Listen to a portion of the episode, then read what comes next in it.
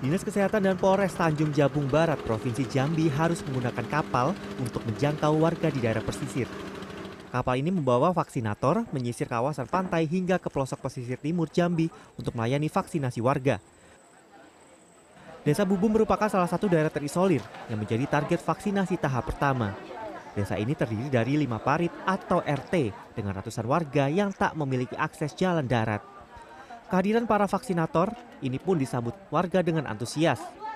Umar, salah seorang warga desa Bubu mengaku selama ini warga enggan melakukan vaksinasi karena kesulitan memperoleh transportasi darat. Sementara jalur laut selain perjalanan lebih lama, ongkosnya lebih mahal. Ini pun masih terkendala pasang surut air laut.